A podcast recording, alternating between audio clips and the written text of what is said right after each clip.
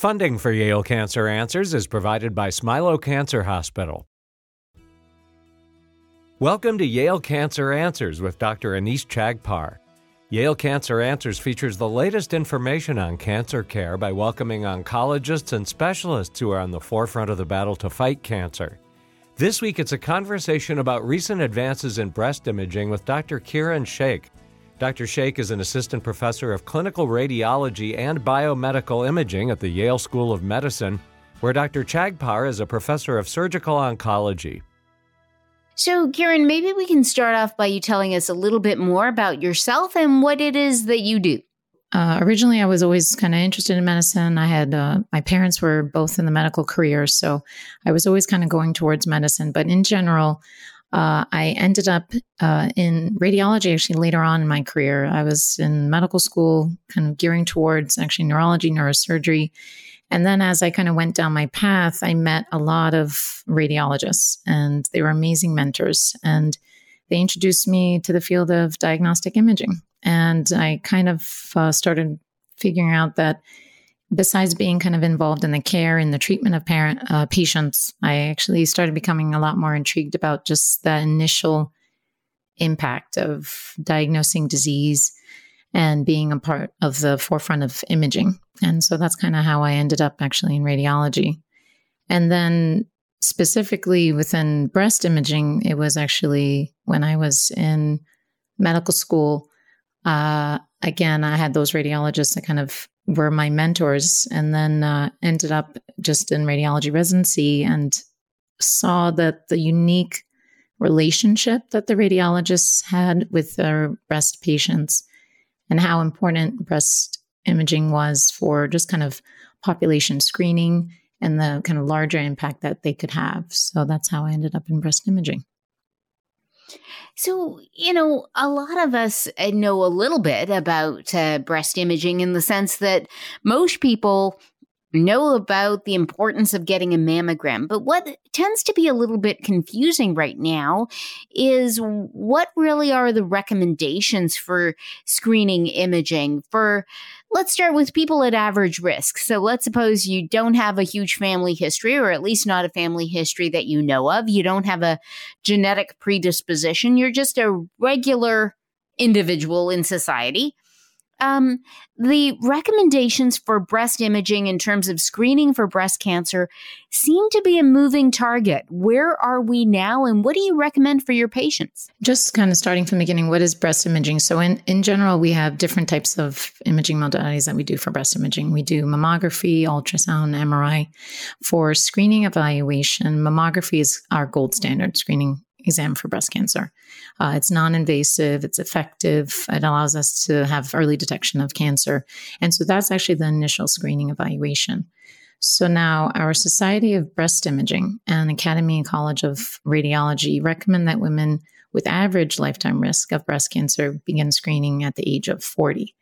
And like you said, there is a lot of confusion just because of the fact that uh, there are lots of different uh, there's lots of different imaging studies out there that have kind of discussed about what's the best timing to pretty much start the screening. And so different countries with different risk profiles of their population start screening at different times. And so in essence, you have some areas where they're recommending from 40 to 45 that they can just have the option to start screening, and then 45 to 54, then you start annual. And I would say the most important thing that we always know is that mammography is the most effective exam for early detection of cancer. And since the advent of mammography, we've actually reduced mortality by 30%. And that's been documented since the 1990s. So, all this early detection of breast cancer through mammography screening is important to figure out I mean, as it's the main reason why we have the significant decrease in breast cancer mortality. So we have to kind of figure out and parcel out what's what's the most important thing. And so SBI, ACR, uh, ACOG, which is our uh, OB uh, gynecologists, uh, everyone recommends again starting screening at the age of 40 and on the option of an annual basis. Once women get older and their breast density starts to decrease, that's actually the reason why then in other countries they have the option of doing it every other year. And the reason is is the breast density decreasing allows confers a slightly decreased risk of breast cancer because there's less fibroglandular tissue. And so that's the reason why that these recommendations then end up being where it could be switching off to every other year or less and less. But we do recommend that women with average risk still continue screening as long as they have an expected life uh, expectancy of 10 more years so for some that may be in their 80s and others with very good lifespan, they might be later. So it's it's a discussion that women would have with their primary care physicians. What about for women who are at higher risk? So let's suppose um, you have a family history of breast cancer or maybe you have a, a genetic mutation. High risk women are women with greater than 20% lifetime risk of developing breast cancer. And for those women, that's a certain subset of women. And that could either be women that may have a mutation like BRCA1 or BRCA2. They may have had a history of chest radiation between the ages of 10 and 30, um, strong family history, possibly like a premenopausal breast cancer diagnosis in a first degree relative, or they have certain genetic disorders. And those are our high risk patients. For those patients, we do recommend they actually start annual screening mammography at the age of 30. And it could actually even be as early as 25. So if, let's say, I am a you know 25 year old female and my mother got diagnosed with breast cancer at 35, I can actually begin screening at 25. But we don't recommend earlier than 25 just because of uh, the degree of dense tissue and it limits the sensitivity of mammography. So we start mammography as early as 25, but recommend at the age of 30 for high risk. And then in conjunction with that, we do recommend also breast MRI.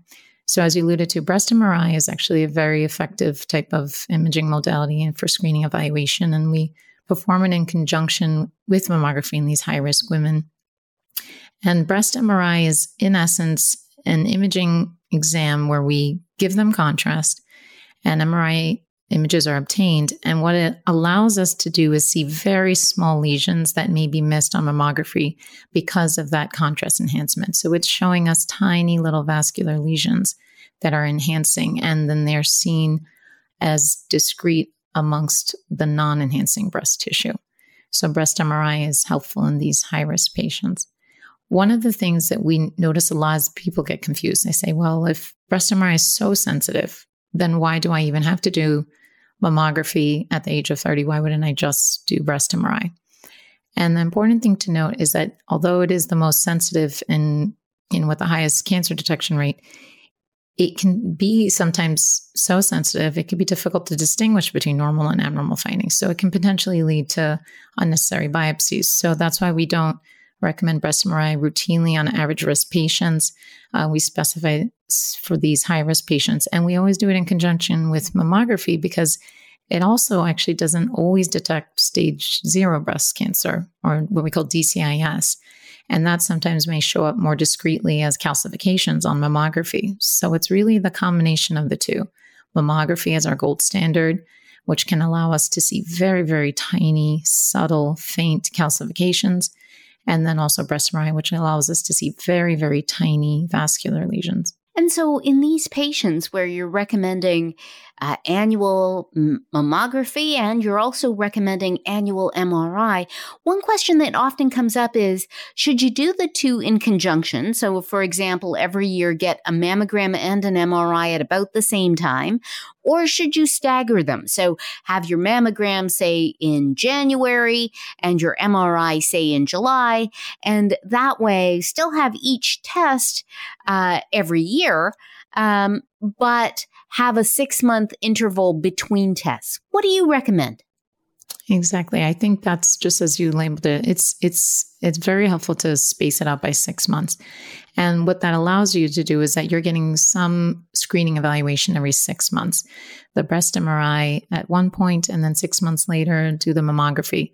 It's also helpful because of the fact that you are giving contrast with the breast MRI. If you did do mammography and breast MRI on the same day, you would have to make sure that you did the mammogram first and then the breast MRI. Otherwise, then the contrast enhancement in the breast would uh, affect the results of the mammography. So we will recommend every six months. So you do one, either a breast MRI and mammography, and then the other exam six months later.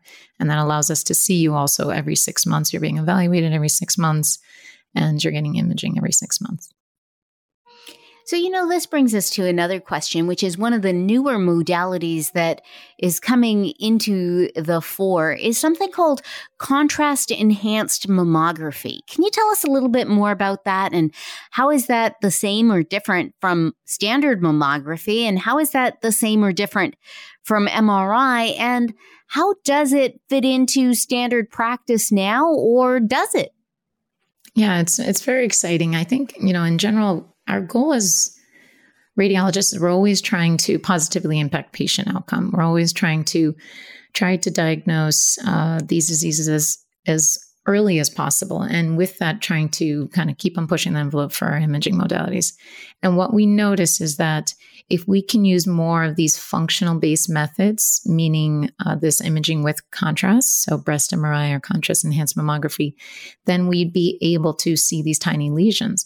And the great thing is, is the contrast enhanced mammography is the combination of them both, where you do the mammography, you can see these very tiny, subtle, fine pleomorphic calcifications that could represent stage zero breast cancer, uh, carcinoma in situ. And then you can also have uh, the breast MRI which allows uh, you know the contrast enhance which again allows you evaluation of these tiny enhancing lesions. So the way we do contrast enhanced mammography is that it's kind of a dual energy exposure where you take the images prior to giving the contrast then you give the contrast in iodinated administration. You give the contrast through the iv as if you were giving any like a ct exam a contrast enhanced uh, ct exam or mri exam and then you do a subtraction of the two of the contrast image and then the non contrast image, and allows those areas that are enhancing. And then you can see, you can visualize those enhancing areas again over the non enhancing tissue and you have the combination of the two. So it's great. Uh, if we do see any abnormality with the contrast enhanced mammography, we often can actually target just based on that. And we are still in the development of, but it's it's really it's really great is that we're able to now actually target on contrast enhanced mammography.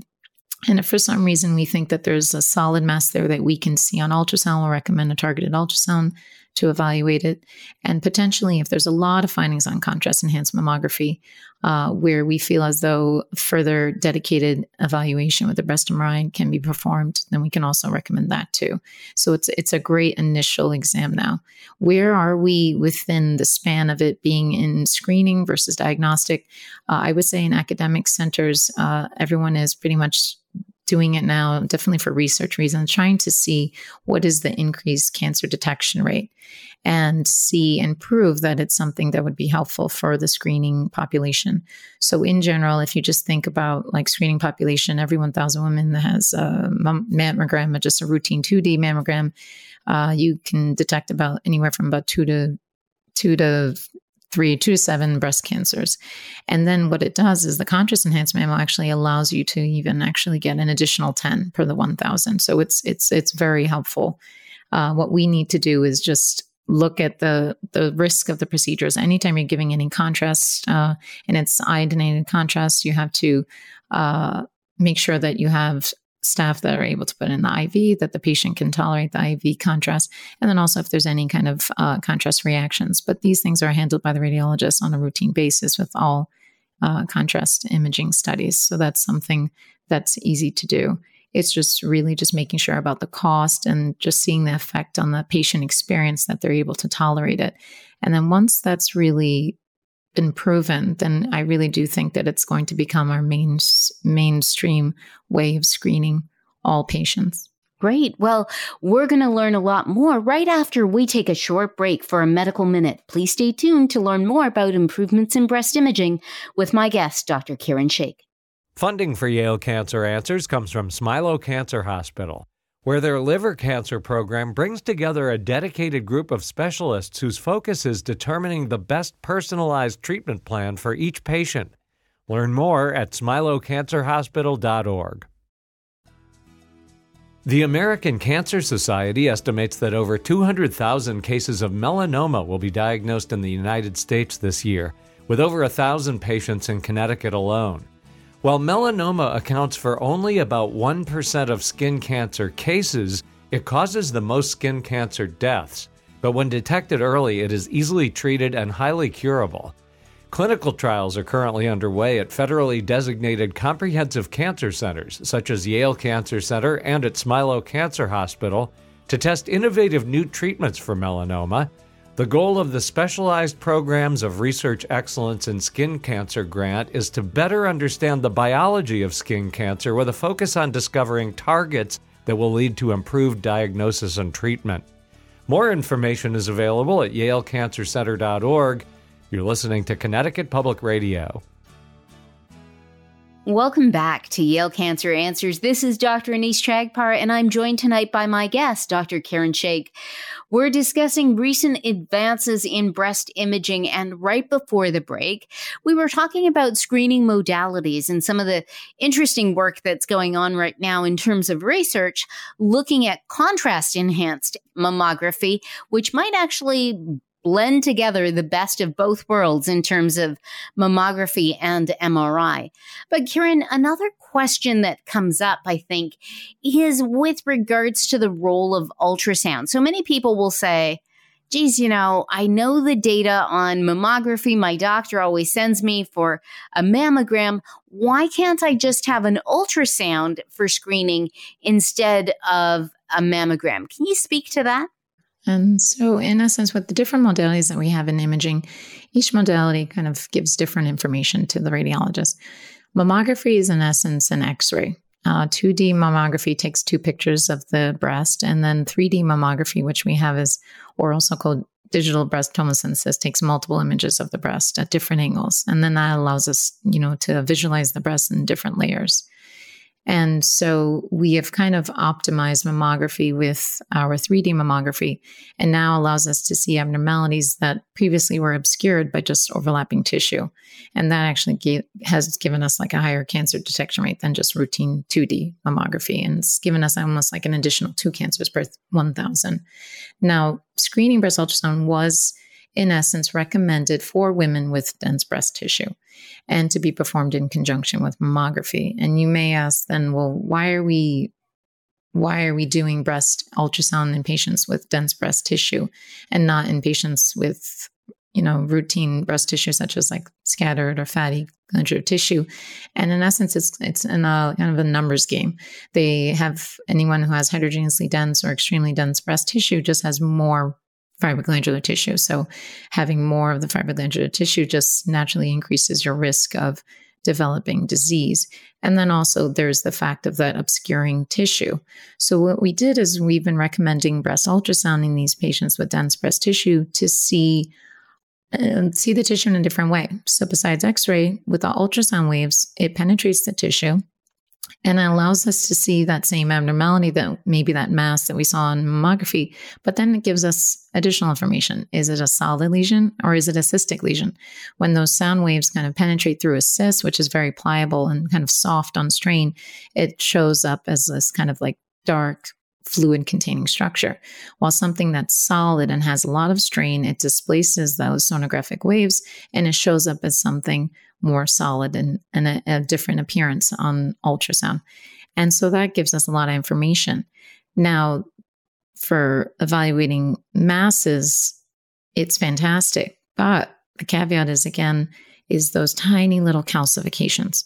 So fundamentally, mammography, whether you have dense breast tissue or you have uh, fatty, fatty tissue, uh, if you're average risk or you're high risk, it's still fundamentally the gold standard screening evaluation because of the fact that it is the best way to evaluate those tiny ducts to see if any kind of subtle calcifications are existing. And that's that's always our goal with screening evaluation, early detection.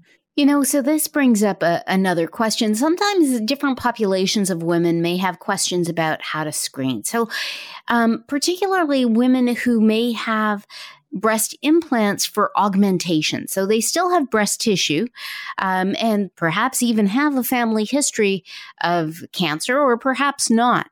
But when they have implants in place, can they still get a mammogram? Talk a little bit about uh, how they should screen for breast cancer.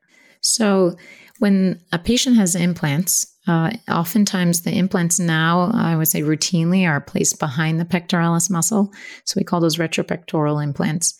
And that does actually allow us to move the implant. So away from the glandular tissue that's in front of the pectoralis muscle.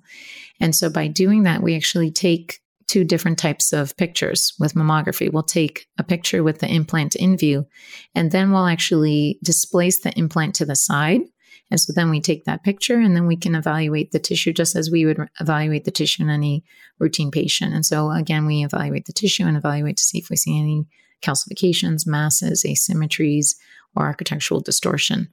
In these patients, now, if they do, again, same thing, have dense breast tissue where they have a higher percent of fibroglandular tissue, we would recommend them to get a screening breast ultrasound.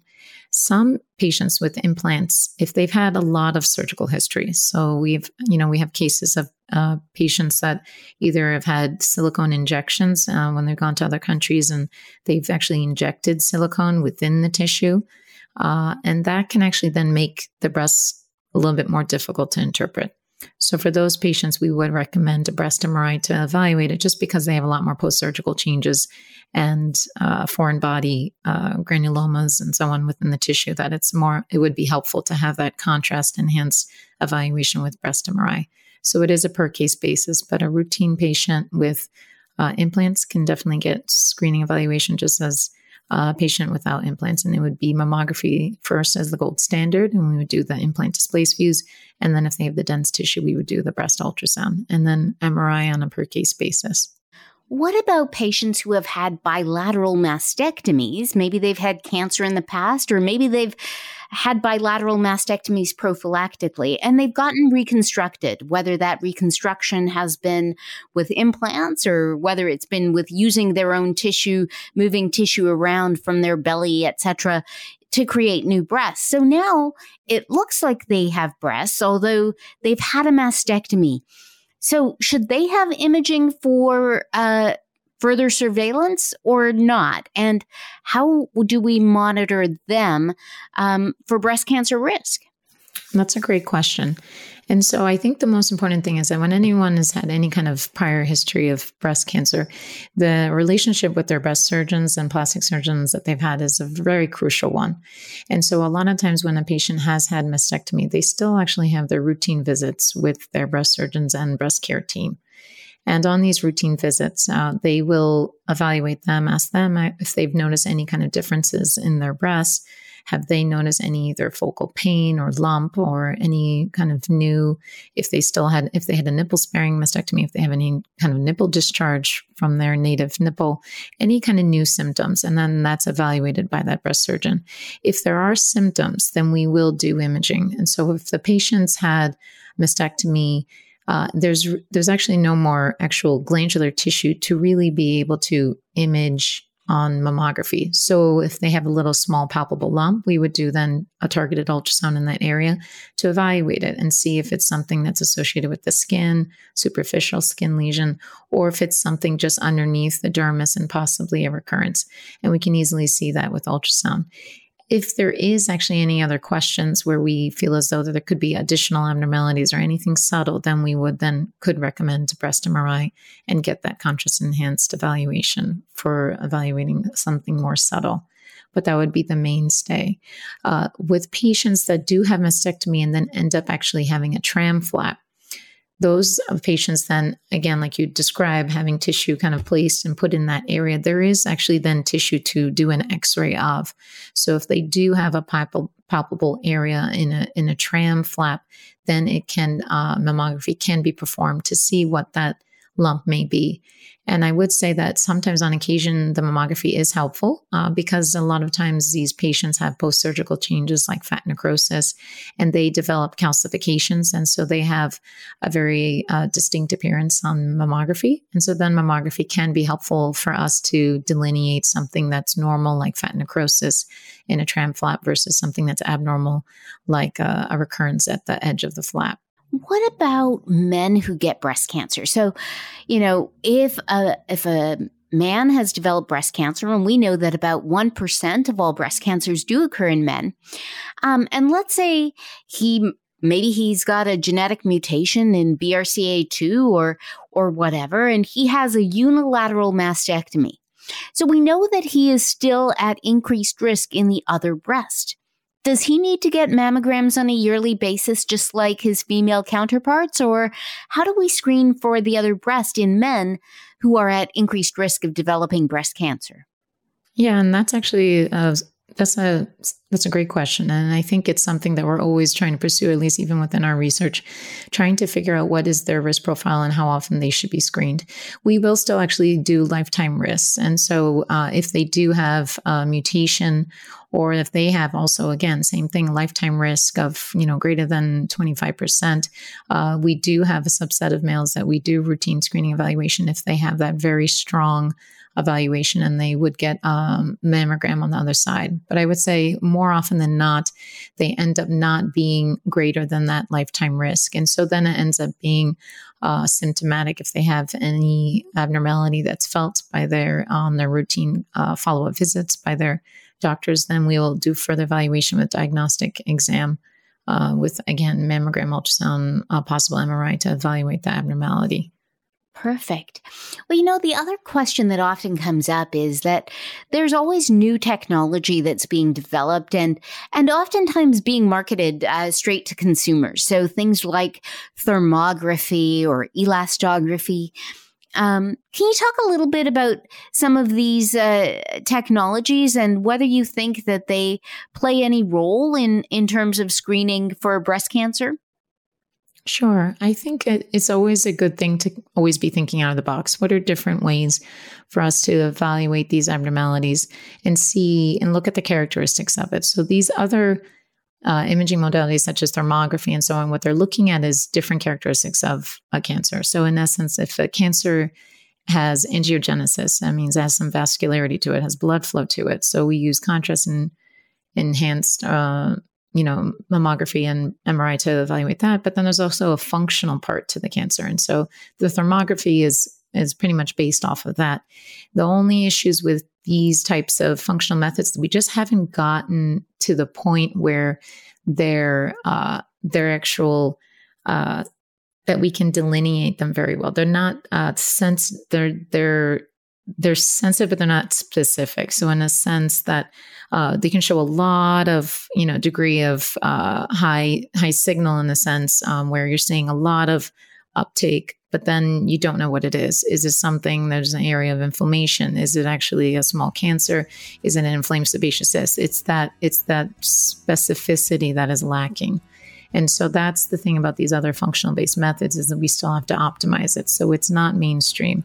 And I think the the issue is is that uh, is that patients often then depend on these more functional based methods that don't have that specificity, and then they're not doing the screening exams that have been proven uh, to and that are still also non invasive uh, and are more effective in, in detecting that cancer. So I think what it is is a lot of education. Dr. Kiran Shaikh is an assistant professor of clinical radiology and biomedical imaging at the Yale School of Medicine. If you have questions, the address is canceranswers at yale.edu, and past editions of the program are available in audio and written form at yalecancercenter.org. We hope you'll join us next week to learn more about the fight against cancer here on Connecticut Public Radio Funding for Yale Cancer Answers is provided by Smilow Cancer Hospital.